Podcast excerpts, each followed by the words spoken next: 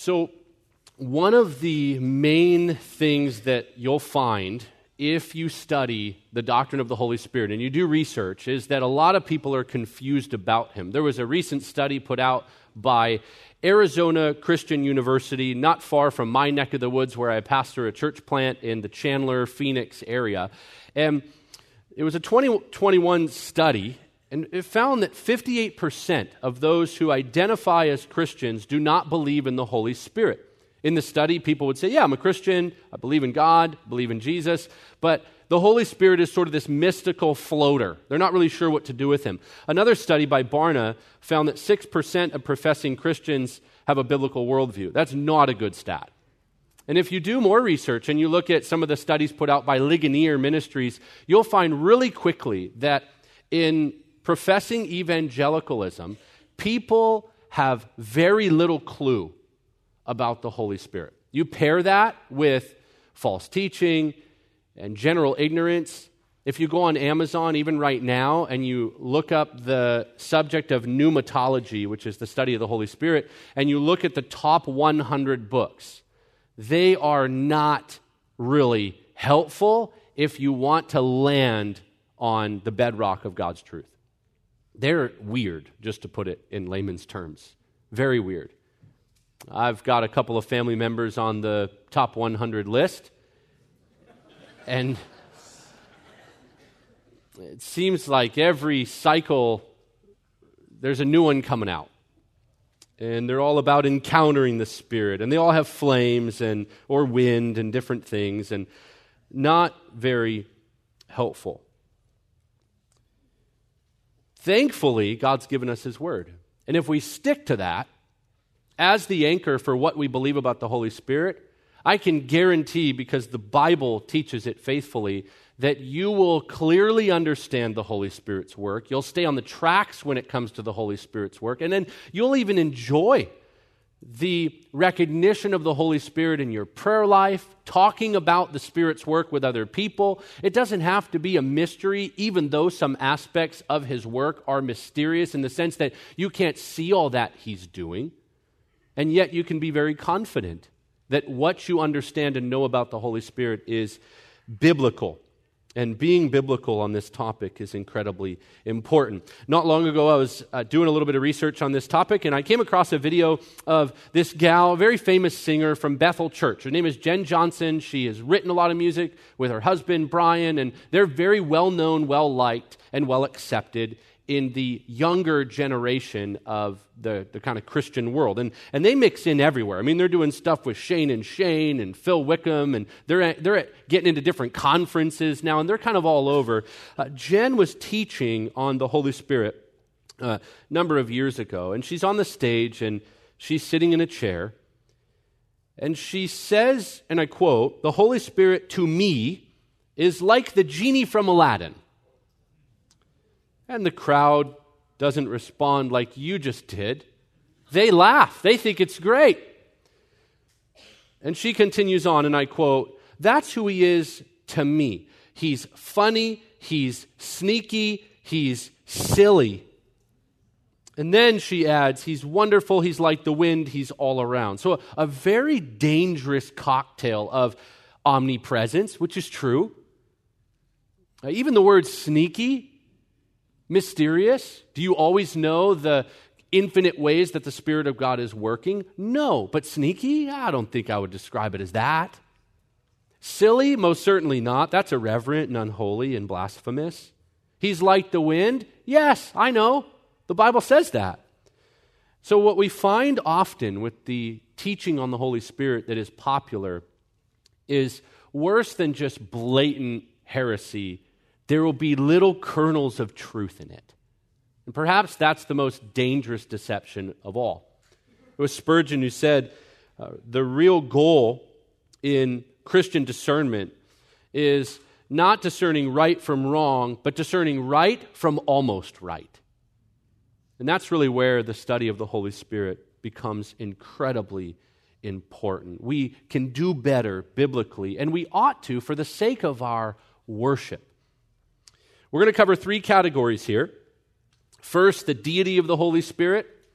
Second, the personhood of the Holy Spirit, and third, the work of the Holy Spirit. There are outlines if you'd like to fill in the blanks along with the uh, PowerPoint, or if you're more of a, a listening learner, then you can do that as well. And I'm going to try to motor through these as best as I can so that you have it all. The first aspect that I want us to settle in on is the deity of the Holy Spirit. I'll just preface it with this true statement He is God, He's fully God.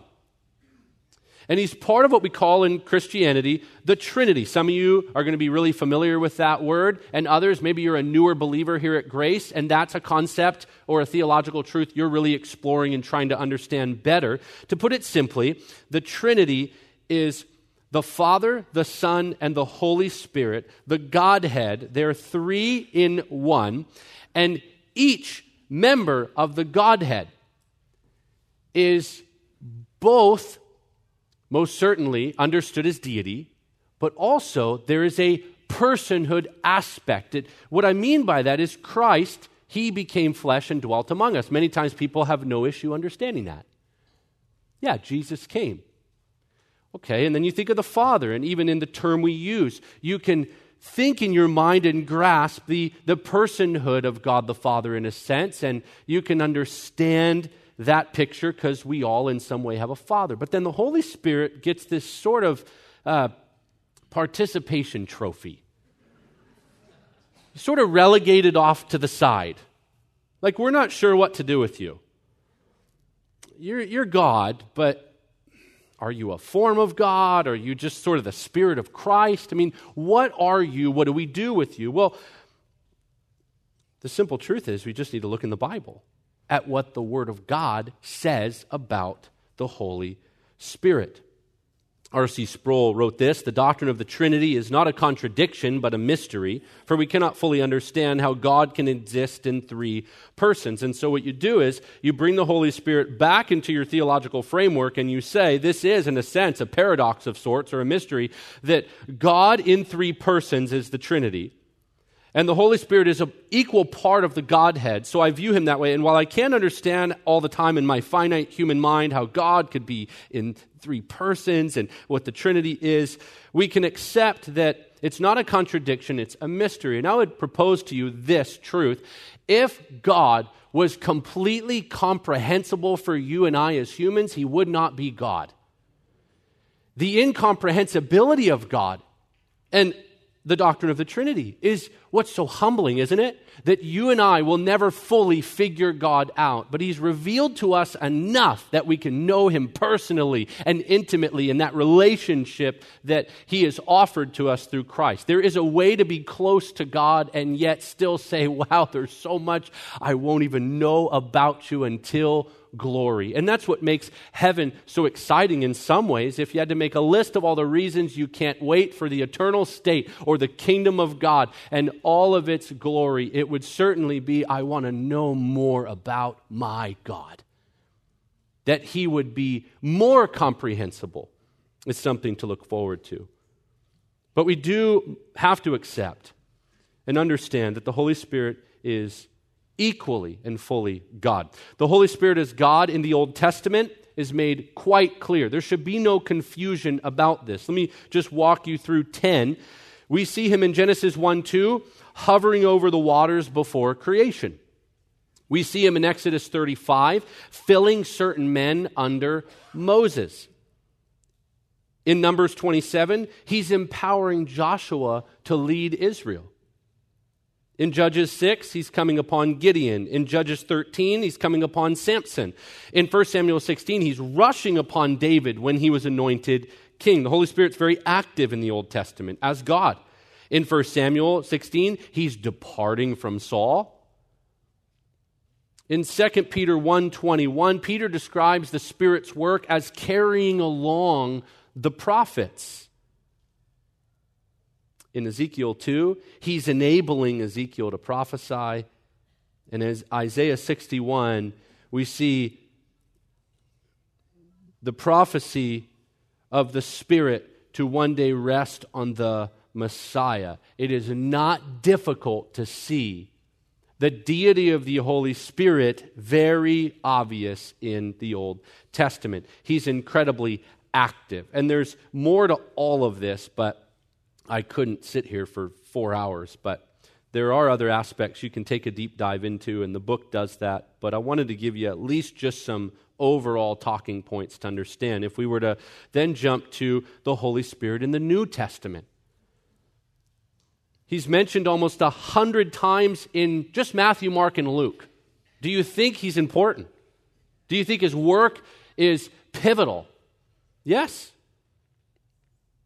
In Matthew 1:20, he conceived Jesus in Mary's womb. That's deity. Who or what can conceive the God man in the virgin's womb? Only God. In Matthew 3, he's present at Jesus' baptism. In John 14, 16, he was sent by the Father.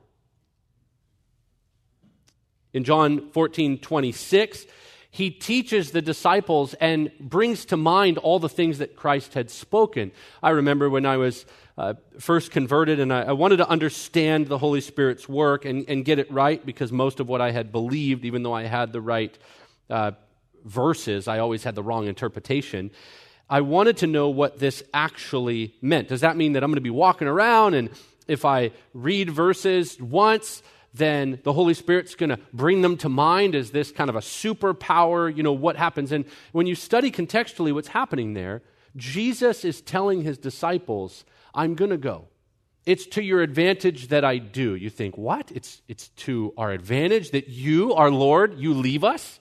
Yes, because the helper is going to come. The Holy Spirit's going to come, and he is going to disclose to you, and he's going to bring to mind all the things I have spoken. He's talking to the disciples directly about their role in writing Scripture.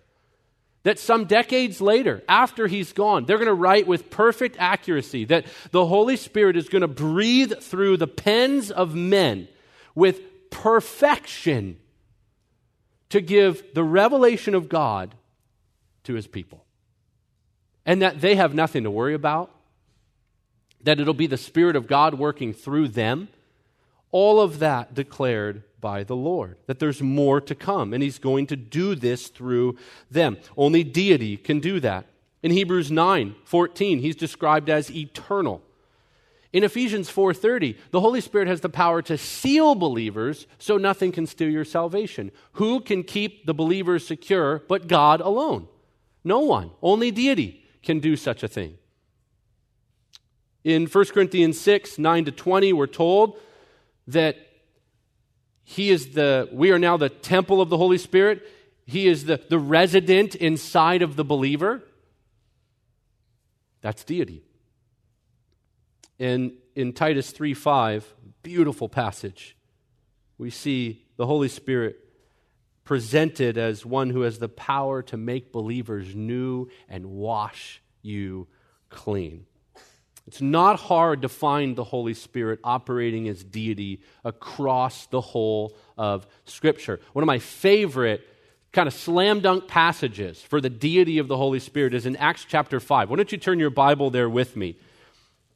And this one, if you've never been to this passage before, I always want to be careful, even at Grace Church, of saying, Now I know you've all heard this before, and I know you've all heard this a million times, because there's always a percentage in the room, especially post COVID, when you guys had a legitimate revival here, uh, that new believers are saying, Hey, I haven't heard this a million times. I've only heard it once or twice. Tell me again. I remember when uh, my wife was first a believer, and I'd grown up in church, even though it was a, a bad theological church. And I asked her one time, you know, about a certain Bible story, and I said, Ah, you've probably heard that a bunch of times. And she said, No, no, no, no, no, tell me, tell me, tell me. I, would love to hear it. And, and I remember telling her again, and I felt sort of loathsome inside as I just told her the story for probably the 18th time she's heard it.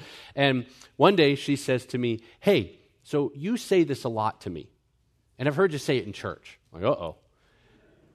She says, You say, now I know you've heard this before. And you sometimes in the pulpit have said, Now I know y'all have heard this a thousand times. She said, Never forget that I didn't grow up like you. And even though you were in heresy and blasphemy, you still had the Bible stories that I never had. and she said, Sometimes I just I just want to hear it again. because I haven't heard it that much. It's in a way I miss God's word because I didn't know what I was missing. And so just tell me the story again. And there's always people in the church like me who want to hear it again. And so in Acts chapter 5, what will become the longer you're around the church a common story of lying. Verses 3 and 4, we have Ananias and Sapphira. They had put on a big show of generosity. We're going to give a lot of money. And, you know, we've just given it all, all that we've purposed and all. It's a big show. But they keep back some of the money. Peter said, Ananias, why has Satan filled your heart to lie to who? The Holy Spirit and keep back some of the price of the land. While it remained unsold, did it not remain your own? And after it was sold, was it not under your control? Why is it that you have conceived this deed in your heart? You can read it with me. You have lied to, not to men, but to God. One of the most helpful passages to see that the Holy Spirit is very much involved in the picture of the New Testament church. He ought to be acknowledged, recognized, even relished in as God. We appreciate his work. We need his work. We are reverent of his work. And there's a whole other aspect you could just teach entire sermons on grieving the Holy Spirit and the correlation of sin and grieving him. And that you can find in Ephesians chapter 4. There's so much that we can understand beyond just what I've given you, but I hope that is a helpful framework that He is God. He's not the low man on the totem pole, if you will, or the ranking system of the Trinity. He's, he's not the afterthought, like, oh, the Holy Spirit got sent by the Father. He's sort of just hanging out, and what we're really waiting for is Jesus to return. What I'm really focused on is the Father. People say, well, we want to be careful because the Holy Spirit's role, and He exists to bring glory to Christ, so we don't want to give Him too much attention. I would say to be careful with that type of maybe false dichotomy in that you want to be careful about appreciating and honoring the work of God the Spirit because God the Spirit exists to help you glorify Christ. I would say that when you are honoring the work of the Spirit and you're thanking Him for His work in your life and you're even praying and asking Him to help you glorify the Lord Jesus Christ, that you're very much right in line with what the Bible would have you do. This is a good thing. You're not more biblical when you ignore the Holy Spirit and say, well, he really only exists to bring glory to Christ, so we don't want to make a whole big deal about him. Now, I know there's other extremes where people will sing songs on and on and on. Holy Spirit, come. Holy Spirit, we welcome you. Holy Spirit, come. We just want you here. Come into this place. And all of that needs addressing as well. And so let me run down that rabbit trail just for a minute or two. If the Holy Spirit is God, then he is omnipresent. So, who was in this place first? Who came into whose presence?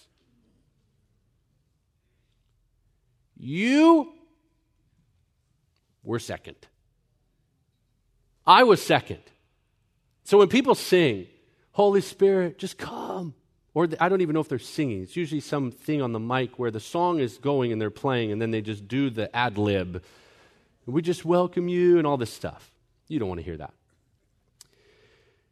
We need to get a better understanding of the Holy Spirit and stop acting like he's this tiptoeing eggshell walking, second rate deity that, oh, just fingers crossed if we welcome him enough and we just beg him to come and we sing it enough and there's a pad and everyone's feeling the feels that he'll finally show up. He's in you. You are the temple of the Holy Spirit. And when we gather together as the church, the called out ones, He's in us all and corporately as one in our worship together, He's here. He's omnipresent. There's no question about where He is and what He's doing. So, what would be a better way to acknowledge him in a, a, corporate gathering? You might thank him for his work. Holy Spirit, we recognize that without you, we will not see what you would want us to see. We cannot understand the precious word of Christ without your help, that our hearts will not be changed, that we cannot be sanctified apart from you. So we ask that through the teaching of your word and the worship of Christ today, that you would change us from the inside out. That's a good prayer. That's a biblical prayer. Holy Spirit, would you convict us of sin today? Would you sharpen our minds? Would you open up our eyes to our blind spots? Would you chip away at the callousness in our hearts because of our patterns of sin? Recognize his work as though he's already going to do it because he is. Recognize his presence as though he's already there because he's there. It's a reframing of so much. And it'll also save you some time in the worship service where we don't have to go on for 19 minutes begging him to come. We can get to more biblical teaching so we can understand him. He's not a bench warmer. He's not a migrant, minor leaguer. He's not a footnote. He's not the understudy. He's not a backup. He is and always has been fully and equally God. Second, the person of the Holy Spirit, the personhood of the Holy Spirit. As an equal part of the Godhead, the Holy Spirit is a person, and I'd love to add, based on what the Bible presents, he's also personal. He's not a distant deity, the same way that God, in his providence, the definition really of God's providence is that he's intimately acquainted with all the details of your life, that your Father in heaven cares about you. And Christ, of course, it, it's very common for the believer to feel close to Him in the sense that He has bought you and paid for your atonement. He, you might say, loves you and knows you, and you feel close to Him as you read the Gospels and you get to know Him more and you spend time within His ministry. Yes. But also, we ought to think of the Holy Spirit as a person and personal. Each and every day, you need his filling work. That he might bear fruit through you. I don't know about you, but I need desperately the Holy Spirit to bear the fruit of love, joy, and peace, and patience with five young children. For you, I live in Arizona. We have much less traffic and patience in the mornings. Self control, faithfulness, gentleness. There's one. That's hard. I find it easier to be a hammer, it's my default. We need the Holy Spirit to work in our lives. He is both person and personal. You could think of it this way the Father loved you and called you his own. That's 1 John 3 1. The Son Christ died for you and has called you to believe. That's John 11, 25 to 26. And the Spirit of God fills you and transforms you as you follow Jesus. We see that in 1 Corinthians 6, 11 and Ephesians 5, 18. He is an equal and active part of the Godhead, a person and personal. And obviously, there's more to God's work and his attributes and all of the elements of theology proper than that short summary. But I want you to picture those truths as sort of brushstrokes that paint the picture of the Trinity in action on your behalf. The Holy Spirit, then, as a person, means something very important for believers today. He is not an it. I know there's some who will call him that out of ignorance, or it's just a, a slip of the tongue because they view him very abstract because he is the Holy Spirit. But God also is spirit, and those who worship him must worship him in spirit and truth. So we want to be very careful to create ideas in our mind that he's, again, an abstract. And so you'll hear people say, you know, the spirit, and then they'll go on to describe him, and then they'll say something like it about him. He's not an it. If you were to look at John 16, and if you want to jot this down as something to jump into later, John 16 is a beautiful chapter, and it'll contain the job description of the Holy Spirit from Christ Himself. And in that particular text, you'll see repeated references to the Spirit's work that would destroy the notion that He is some mystical force Some people view him that way, as an abstract. We would never call the Father an it, even though he's spirit. We would never call Christ an it. And we ought to then the same view the Holy Spirit as a person. He, when He comes, the Spirit of truth, He will glorify me, Jesus says. He was sent from heaven to continue God's work in and through the believer.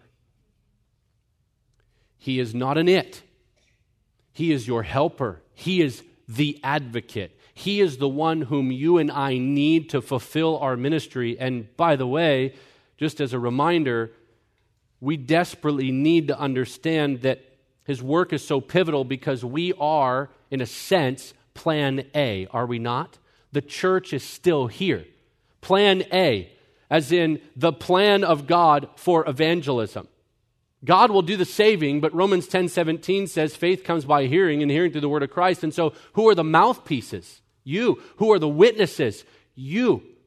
And so, we need the Spirit of God to be at work within us and through us to fulfill the mission of God that He has given us to do. He's not an abstract it, He is the one who helps you fulfill your earthly purpose as salt and light. There's been some deviations in church history regarding the Holy Spirit that some people will adopt today. The first that I want to put before you, I just have two, is Sabellianism and its namesake, Sabellius, taught that the Holy Spirit is not a person, but an impersonal force and just an expression of God. According to him, God is one person who simply expresses himself in three different ways. That would be heresy. Sabellianism holds that God the Father was expressed in creation, the Son through redemption, and then the Spirit is expressed in sanctification. And a lot of people say, hey, that sounds okay. That'll preach. That'll preach. That's wrong. And it's not biblical, even if it sounds clever. And eventually, this belief was declared heresy because it denied the personhood of the Holy Spirit. So, regardless of what you and I think, or some popular false teacher says, or how clever they'll make it sound and seem, if you have a Holy Spirit who is not a person, you have a false view of the Spirit of God. The second, Arianism. Arianism. This view denied the deity of both Jesus and the Holy Spirit. So, opposite of getting the personhood wrong, you don't want to get the deity wrong either. Arianism taught that Jesus and the Holy Spirit were both created beings and not of the same substance or nature as God the Father. And this is a dangerously heretical view. It demeans both Christ and the Holy Spirit if you just read that definition and then used your creative, intuitive mind and made a few leaps, you could quickly dabble in Mormonism, couldn't you? And some other false religions. When we start demeaning Christ, and he's sort of just a, another version of what you could be, you could be God's, you could be just like him. He's little more than kind of an older brother. You run headlong into false doctrine. It was an early church council that declared that also as heresy, as men got together and said, This is not a hallmark of biblical teaching. It's out. If you teach this, you're out. And so we do have a lot of help from church history as well to back up or really just to support what the Bible teaches. And we need that clarity because Satan ever works to confuse both the church and distract us with ignorant teachings, but also the lost, and to keep them in false teaching. The personhood of the Holy Spirit is expressed through Scripture, and we can understand some aspects of that. Some of these would be more prevalent at the time of the early church and in Jesus' ministry, and others, of course, still today through other aspects. And I'll explain that in just a moment. But we have first the clarity of his personhood and what Jesus says about him comforter, helper, advocate. He's an active person, an active part of the Trinity. Number 2, in Ephesians 4:30, we see that the Holy Spirit has feelings. He can be grieved. That should matter to us. And it doesn't need to be so mystical. And emotional in the sense that some people today, and this is prevalent, if you've never heard of this, then this happens a lot, maybe more than you'd ever know or have thought of. But in the charismatic movement, and a lot of these modern twists on it, you'll hear this. I have a particular family member who's younger, and he talks like this a lot. He says, I, I just, I don't want to hurt the Lord. And I would say, Yeah, me too. I, I don't want to hurt him. Uh, what do you mean by that? He's just, oh, he's so hurt. And he, he, you want to picture him when you're sinning. He's just in the corner. And, and I picture him as just in, he's in the fetal position and he's just so hurt. And, he's, and it's me that's doing it to him all over again. And he's having flashbacks and PTSD of the cross. And I'm like, whoa, we just left the reservation. Hey, hold on now. I don't want to hurt the Lord, okay? I don't want to grieve the Holy Spirit, but now you've made him into a frantically fearful and anxiety filled toddler in the corner who's just scared of whatever is happening. We want to be so careful to present the feelings of the Holy Spirit biblically and accurately. He is grieved, yes. You have very clear illustrations in Scripture and aspects of God's anger. We can understand that. What that's supposed to help you understand about his personhood is how he feels about your sin. And it should cause us all to repent. And we should be quicker to confess sin because we understand we've grieved the Spirit of God. But then there's more to it. Not just, oh, I'm so sorry, you're so sad. But know that He's called us, bought us, gifted us, and purposed us to live for the glory of Christ. And when we don't, we grieve Him. And it's a helpful reminder of how God feels about our sin. And it's a quick call back to our role and our purpose as those who follow Christ. He does have feelings, but we want to be sure we're expressing and understanding the way God feels accurately. In 1 Corinthians 2:10 he reveals. In 1 Corinthians 2:11 he searches. In 1 Corinthians 2:12 he indwells. Just back to back to back truths from the apostle Paul in that section that is something you should read and study undoubtedly later. In John 14:26 and 1 Corinthians 2:13 we see the spirit of God teaches. In Romans 8:26 and 27 one of the great reminders that you are being prayed for, that God the Holy Spirit intercedes for you when you don't know what to pray. Oftentimes people think, you know, as evidence for tongues, I heard this argument many times over and still do, that the Spirit, you know, my tongues, when I just say shabba whatever, it's just the groanings too deep for anyone to understand. It's just the intercession of the Spirit coming out of me. No, that's not at all what is happening. The Spirit of God speaks with clarity, He works with clarity, and He is interceding for you. He's not babbling gibberish through you. It should be a comfort to you that the Holy Spirit is praying for me. He's my helper. Absolutely. That should give you great confidence that you're never alone, that God is always with you, that the Spirit of God, when you're a true believer, is working in you and through you, and you can trust.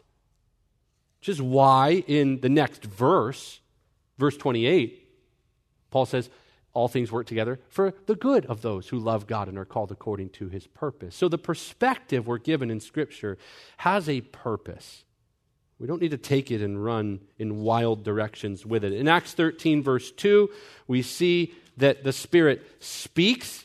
He's active in Scripture, speaking. Today, you say, how does he speak? He speaks through the Word of God. And people often say, well, what do I do then, Costi, with the thought that I had? And then it ended up being right on. Like I thought of this person when I was praying, and then they ended up having a hard day.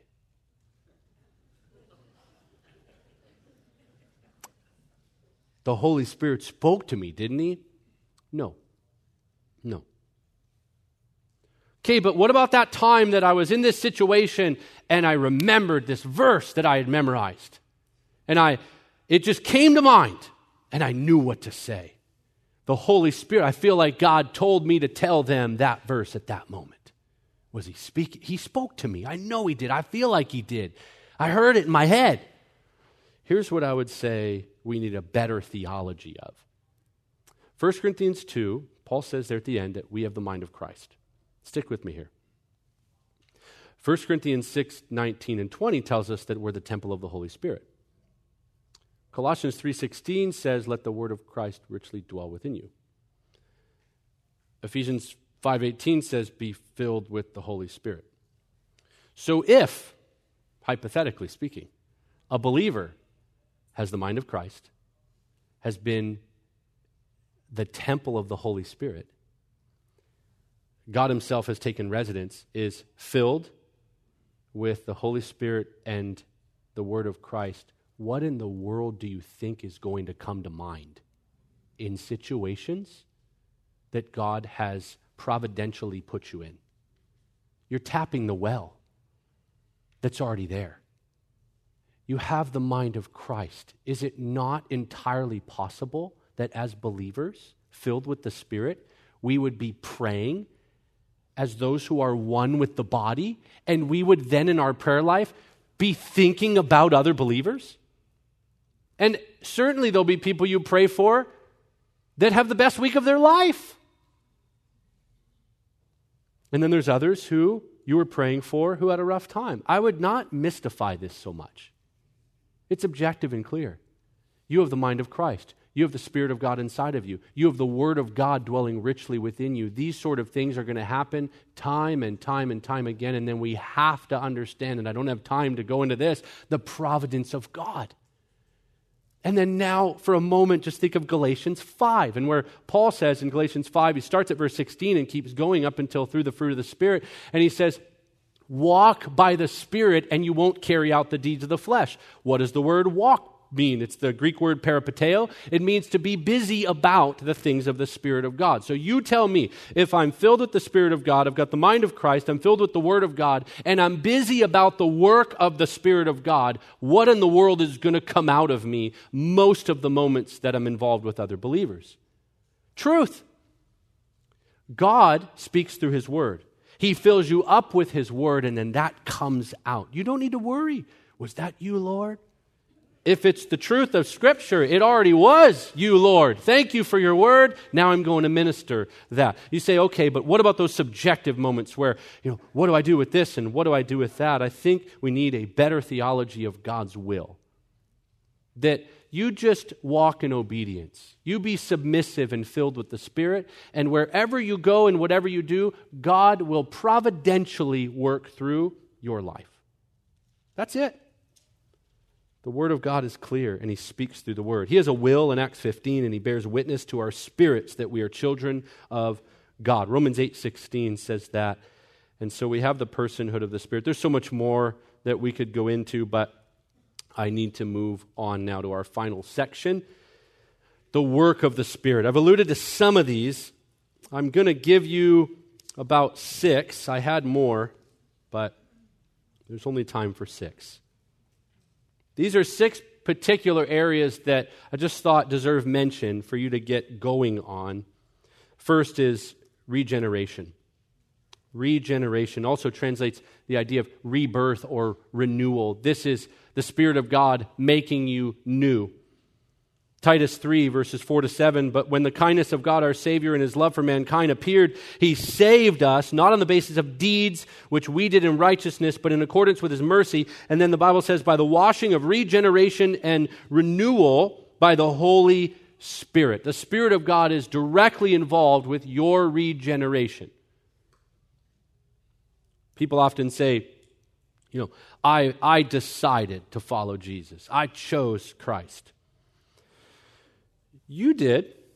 It's good. After he did spiritual heart surgery to make you able and desirous to decide to follow Jesus. The Spirit of God regenerates you, and then you say, I want to follow you.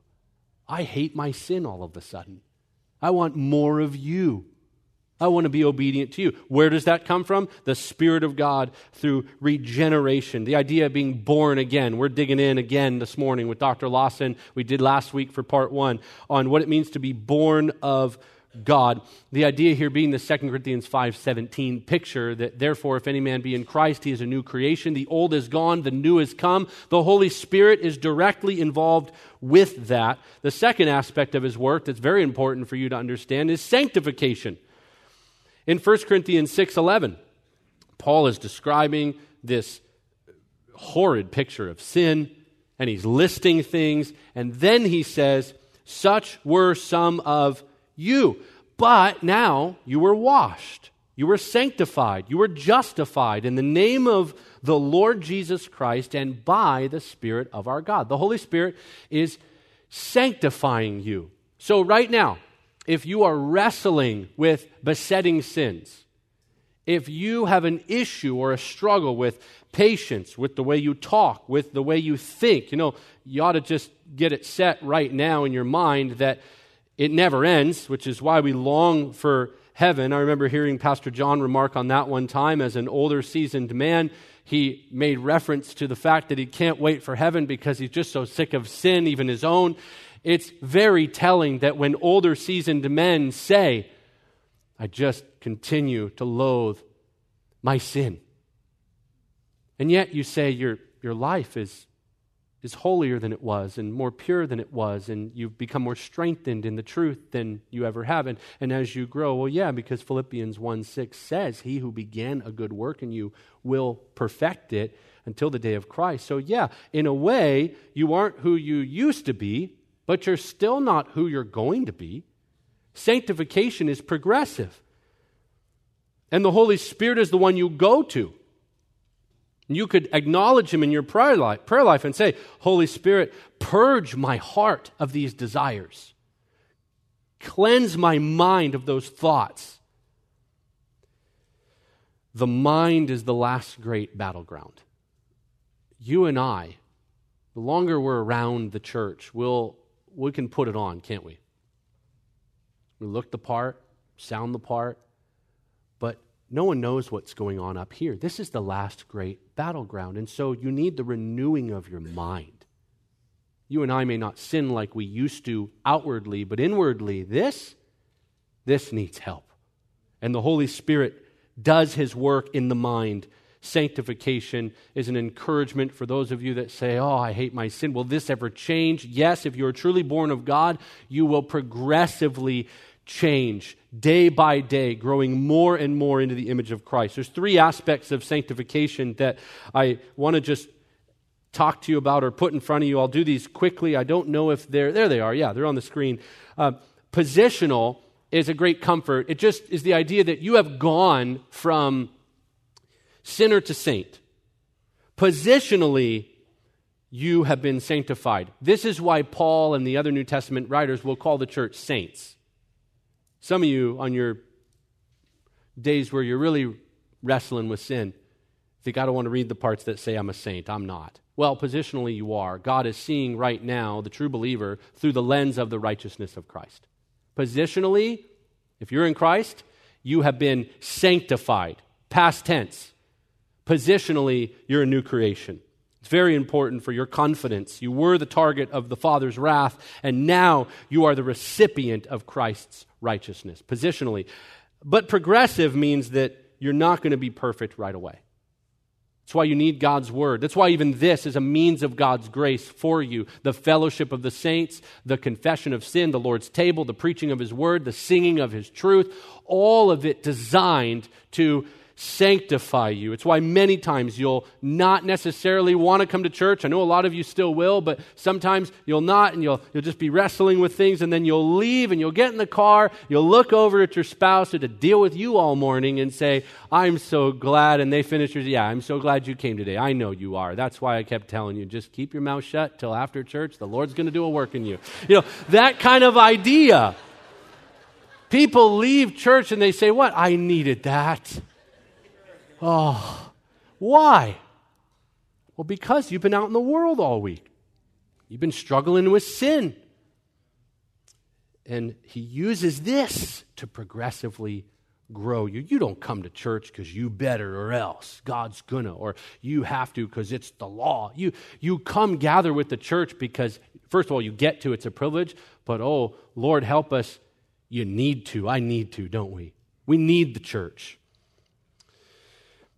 And as a free plug, the church is essential, releasing on July 28th and going to be previewed here at. See, that wasn't the Holy Spirit. That's just my own brain causing problems and derailing us. Finally, it's perfect. 1 Thessalonians 5:23 Now may the God of peace himself sanctify you completely and may your whole spirit and soul and body be kept blameless at the coming of the Lord Jesus Christ. There is a perfect sanctification coming when we meet the Lord. Sin is no more, pain is no more, death is no more, sickness no more. You're not going to spend time in purgatory working off the rest of it. You're going straight into the presence of God.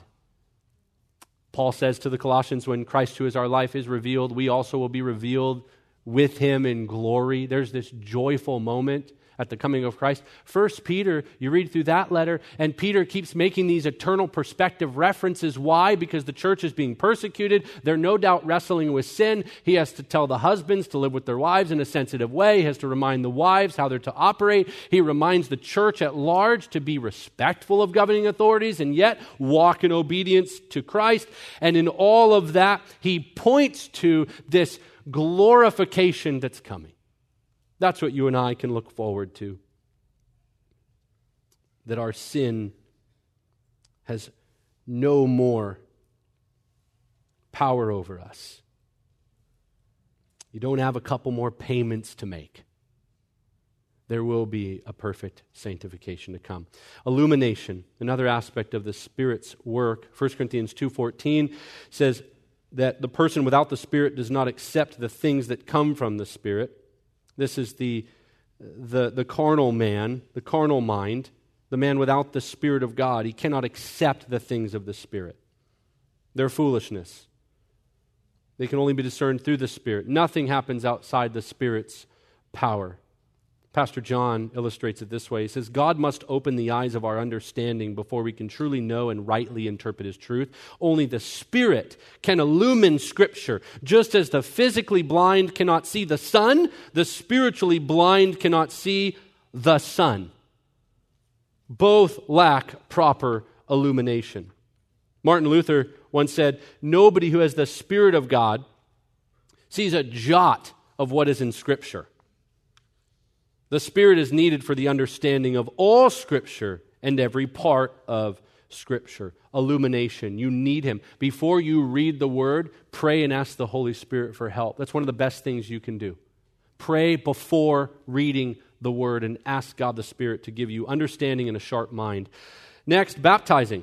This one gets confused eight ways from Sunday. But 1 Corinthians 12 13 is really simple and really clear. For by one Spirit we were all baptized into one body. Whether Jews or Greeks, slaves or free, we were all made to drink of one Spirit. When you get saved, the Holy Spirit baptizes you into the body of Christ. You are unified with the body through the Holy Spirit. The baptism of the Holy Spirit is not some second blessing or second event where you speak in tongues or you go down to some altar and some weird man or woman puts their hand on your head and everyone falls and, and now you're, you're going to be baptized. And people will take all of the different instances of the baptism of the Holy Spirit, which, if you look at the book of Acts, and I don't have time to show you my chart on this, but I really like charts there are four particular, very incredible, unique moments where the Spirit of God falls and, and tongues explodes. And it's assigned to these unbelieving Jews. And the Gentiles get it too in some cases to show the Jews, yeah, you're not it. You're not the only group here. I'm bringing many people from every nation, tribe, and tongue together. And the Spirit is pouring it out there. The baptism of the Holy Spirit, though, is not this outpouring of tongues everywhere. The baptism is being brought into spiritually the body of Christ. And in the early church, when the church was starting, the baptism was there, evidenced in some cases by tongues, because the church was just starting. So you had both a filling and a baptism of the Spirit happening at the same time. And so in some cases, people are both saved and they are filled And as a sign in that particular time, they're given tongues in other languages, and the gospel is going forth. So we want to be so careful taking a theological truth and then historical narrative in the book of Acts and then prescribing it to modern audiences to say, hey, so I know you're saved, but have you been baptized in the Holy Spirit the way they were at Pentecost? Well, Pentecost was prophesied by Christ, it was a one time event. You couldn't redo it if you had 10 more lifetimes. It was a singular moment where the birth of the church happened. Never mind the fact that tongues is a whole other topic we could get into where it was known languages. People could actually understand what you were saying. And if they couldn't because it was in a different language, there was actual interpretation. We want to be so careful putting burdens on people. And if you go down that trail, you'll often be called a Pharisee and you're just being putting the Holy Spirit in a box and all of these things. I would always argue that the Pharisees are the ones adding to Scripture. The Pharisees were the ones taking God's word and heaping more burdens on the people than God's word even put. And so we want to be so careful with this one. Fifth, the filling. The filling of the Holy Spirit. Paul says in Ephesians 5:18, "Therefore do not be foolish, but understand what the will of the Lord is." What's his will? And do not get drunk with wine, for that is debauchery. Some of your translations say dissipation, but be filled with the Holy Spirit. It's an ongoing present active verb, be being continually filled with the Holy Spirit. So baptism is a one time event. There is one baptism, but there can be many or multiple fillings in which day by day the Holy Spirit fills you. And if you're filled with the Holy Spirit, there's evidence, and the Bible points to this evidence. You'll be addressing one another in psalms and hymns and spiritual songs. So the singing church is a spirit filled church, not just the tongue talking church, as some would insist. Making melody in your heart to the Lord, giving thanks. A thankful church is a spirit filled church. And for everything to God the Father in the name of our Lord Jesus Christ, submitting to one another out of reverence for Christ, a submissive church is a spirit filled church. To be filled with the Holy Spirit is to be monopolized by Him. That would be one of the just the best definitions or most simple definitions that you'll find out there. It is to be monopolized by Him. I love a couple of different illustrations and quotes here. I want to give you uh, one in particular by Pastor John, and then an illustration about D.L. Moody. Uh, MacArthur says, Being filled with the Holy Spirit is walking thought by thought, decision by decision, act by act, under the Spirit's control. The Spirit filled life yields in every step to the Spirit of God. So helpful. You're under his control. That's what it means to be filled. There is a well known story about the evangelist D.L. Moody. He was coming into a town, there was a big service in England, and this pastor protested, you know, why do we need this Mr. Moody? Why do we need him for our service? He's uneducated and inexperienced. He didn't like Moody much. Who does he think he is anyway? And then he says, Does he think that he has a monopoly on the Holy Spirit?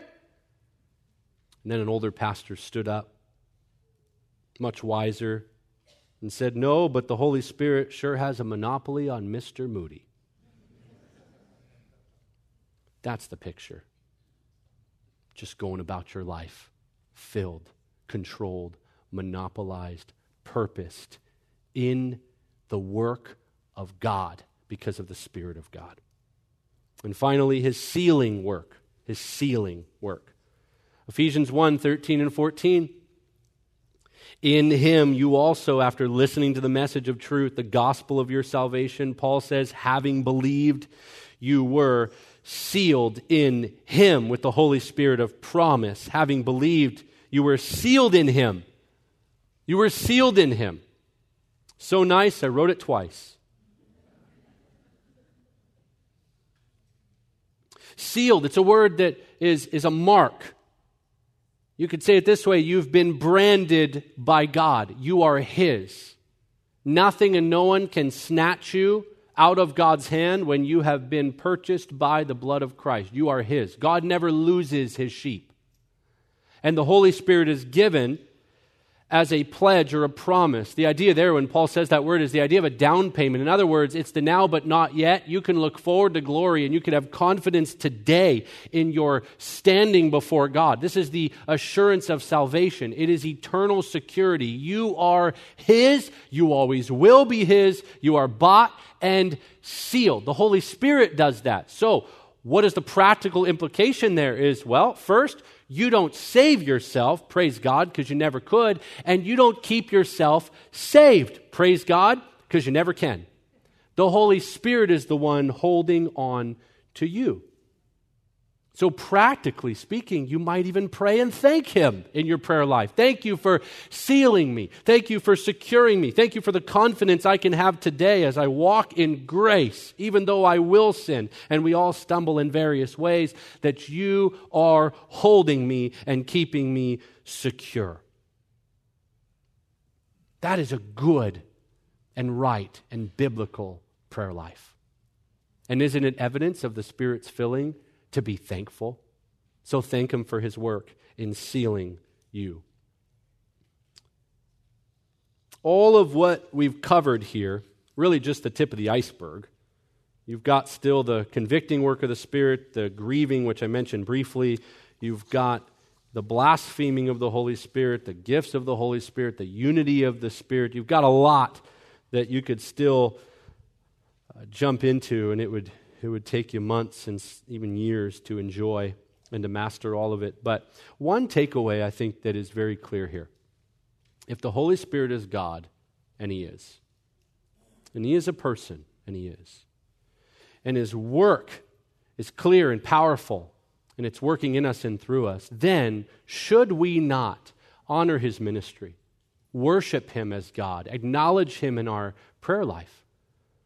I tell you one story that I heard firsthand, and uh, Pastor John had gone to a church. It was a great church, a biblical church, a church that you would go to if you lived in that area of the country. And in MacArthur form, I uh, don't know why he did it, but he got up in the pulpit and said, You know, I hear a lot in the singing about Jesus. It's good. A lot about the Father. But I didn't hear any songs about the Holy Spirit we should sing about him too. And he just moved on. I think I don't ever want him to come to my church and say that, or any church and say that. It's not a good sign. If he, if he is absent from the worship service, the Holy Spirit, if he's absent from the songs we sing and from our teaching and our prayer life and our worship, then even if we've got right doctrine in many different ways, and even if we would consider ourselves theologically astute believers, it's a helpful reminder that we too also can form these blind spots in our spiritual lives where we don't spend enough time and give enough thought and enough care to each person of the Godhead. And so we ought to honor his ministry. It is 1012. You said I have till 1030. I will take, if I can, I don't mean to, to just take over if I could ask you to, to fire at me three or four questions, I could take open Q&A on this topic or anything. Yes, sir, if you'll tell me your name. Tom? Good to meet you, Tom. What's your question?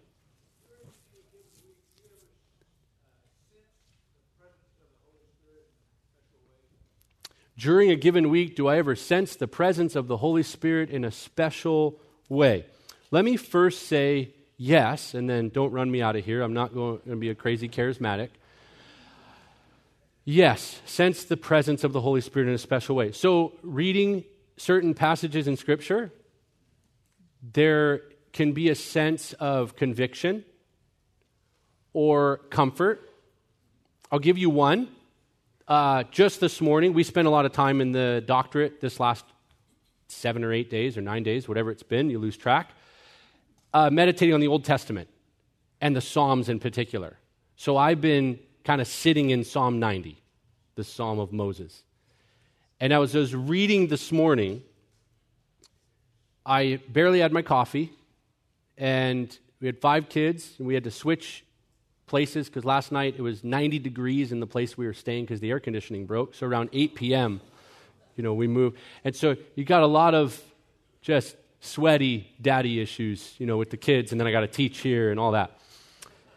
And this morning, this peace and confidence and joy and love for the Lord and, and sense of, you could say it was very objective for me. It wasn't this like mystical thing. It was just this comfort, this assurance in God and who He is because of Psalm 90 overwhelmed my morning.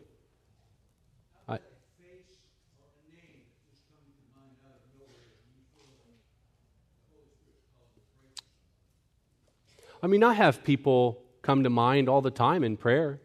Our church members um, here, people that were teaching, um, praying for our church this morning. I probably had nine or ten names that popped into my head. I don't think that's like the Holy Spirit's talking to me. I don't think much about it. I kind of just I pray for them. And they're coming to mind because I love them and I'm one with them. We're in the body. So there'll be other moments where driving down a particular street, even here in this area, I see a landmark, a restaurant that I went with someone to, or and, and that memory comes to mind, and I'll pray for them. But to me, that would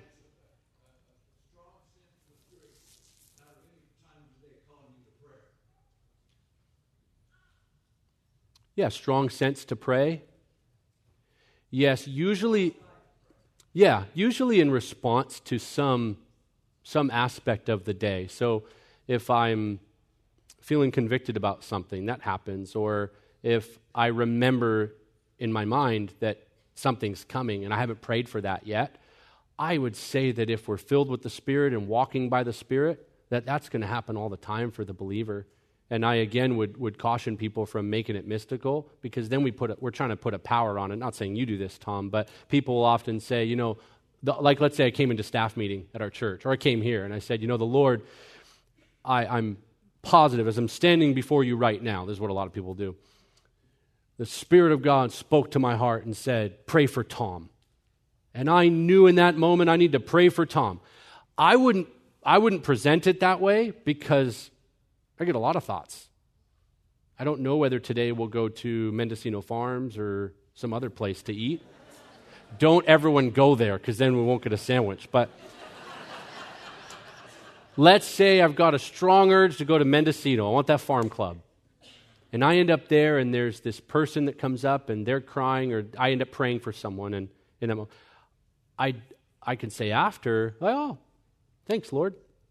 I guess I know why we ended up at Mendocino but I don't, I don't try to spiritualize every urge. I just do what the Bible says. Just pray. And if the Lord works remarkably through that, hey, what a joy to be a little, just a little paintbrush as he does what he wants. But we take no credit. I didn't, I don't know, there's no power or authority in that that we can then tell people, you know, I'm, I'm hearing from the Lord in my prayer life, do what I'm doing. I, I do about the same things everyone else does. Wake up every morning and I probably change more diapers than some of you, but yes, ma'am. Hi, Hortensia. Um, so, if we were to describe the Trinity to someone, would it be, um, can we describe it in this way, like the Father, the Son, the Holy Spirit? It's like um, the Father would be like Father, he's a father, but the Father is also a husband, and whatever his job is, like a police officer. Would that mm. It's a good question.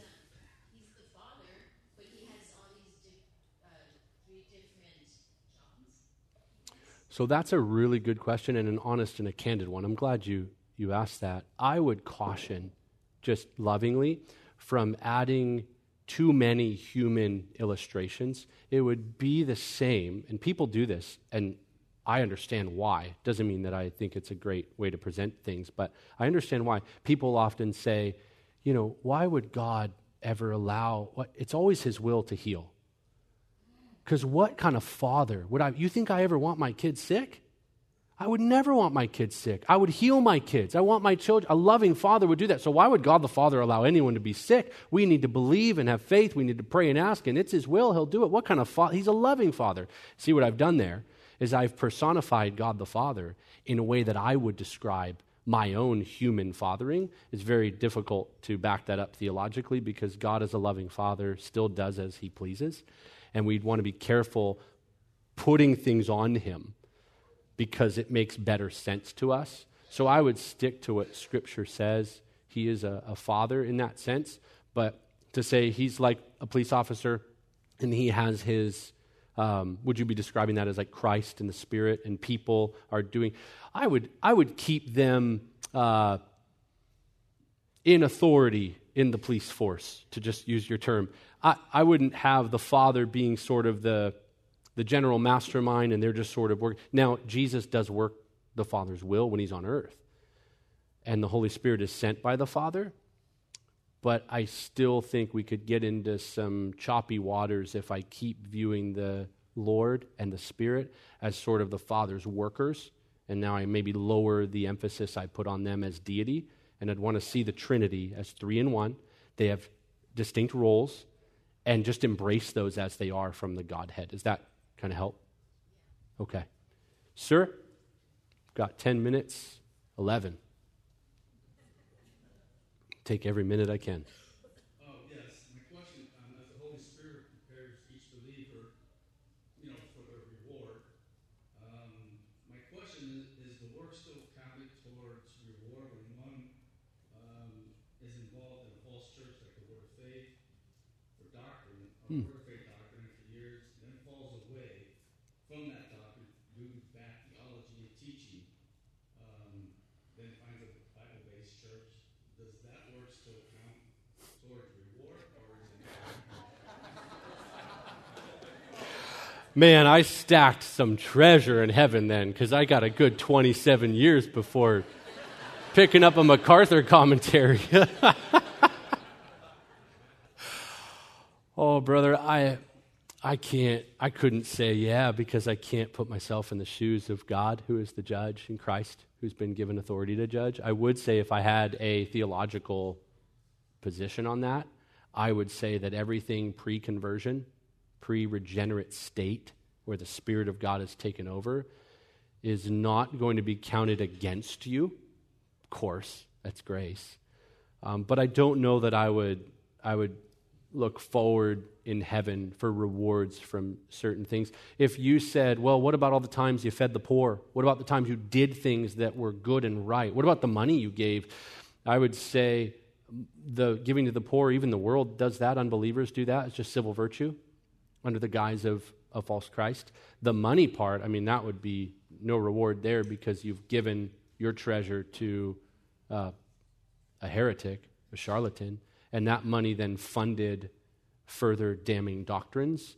So, uh, yeah, I, there's another category just because we're all friends here and family. Uh, one time, I know of a story in which a particular individual uh, gave a donation to Grace to You in the name of, uh, I think, in the name of either my uncle or my father. I don't know how that one works, but, you know. I don't think you can, you can get rewards um, for that sort of thing. So, yes, ma'am. Yes, you. What's your name? Hi, my name is Melody. Hi, Melody. Oh, that's a great question. There is a book in Grace Books called The Holy Spirit. It's a kid's book. I would start there with the basics of children's literature by reputable authors. I would be careful. I don't mean to sound so, you know, raining on all the parades, but I would be careful of getting too clever, like doing the egg illustration or the ice water steam. Um, don't try to make too much up too early. Stick to Scripture. Try to build a solid theological foundation so that the framework is built on the text. And then from there, if there is some illustration that helps, add that. Spurgeon called illustrations windows. So they're not spotlights, they're just little windows that shed a little bit of light. But the truth, if you never illustrated in a sermon or in your teaching, but you taught the truth and then you applied it, that would be excellent for children. But that's a good little book on the Holy Spirit that will be helpful. Yes, ma'am.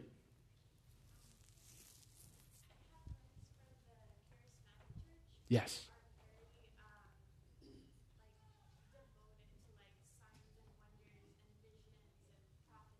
Yeah.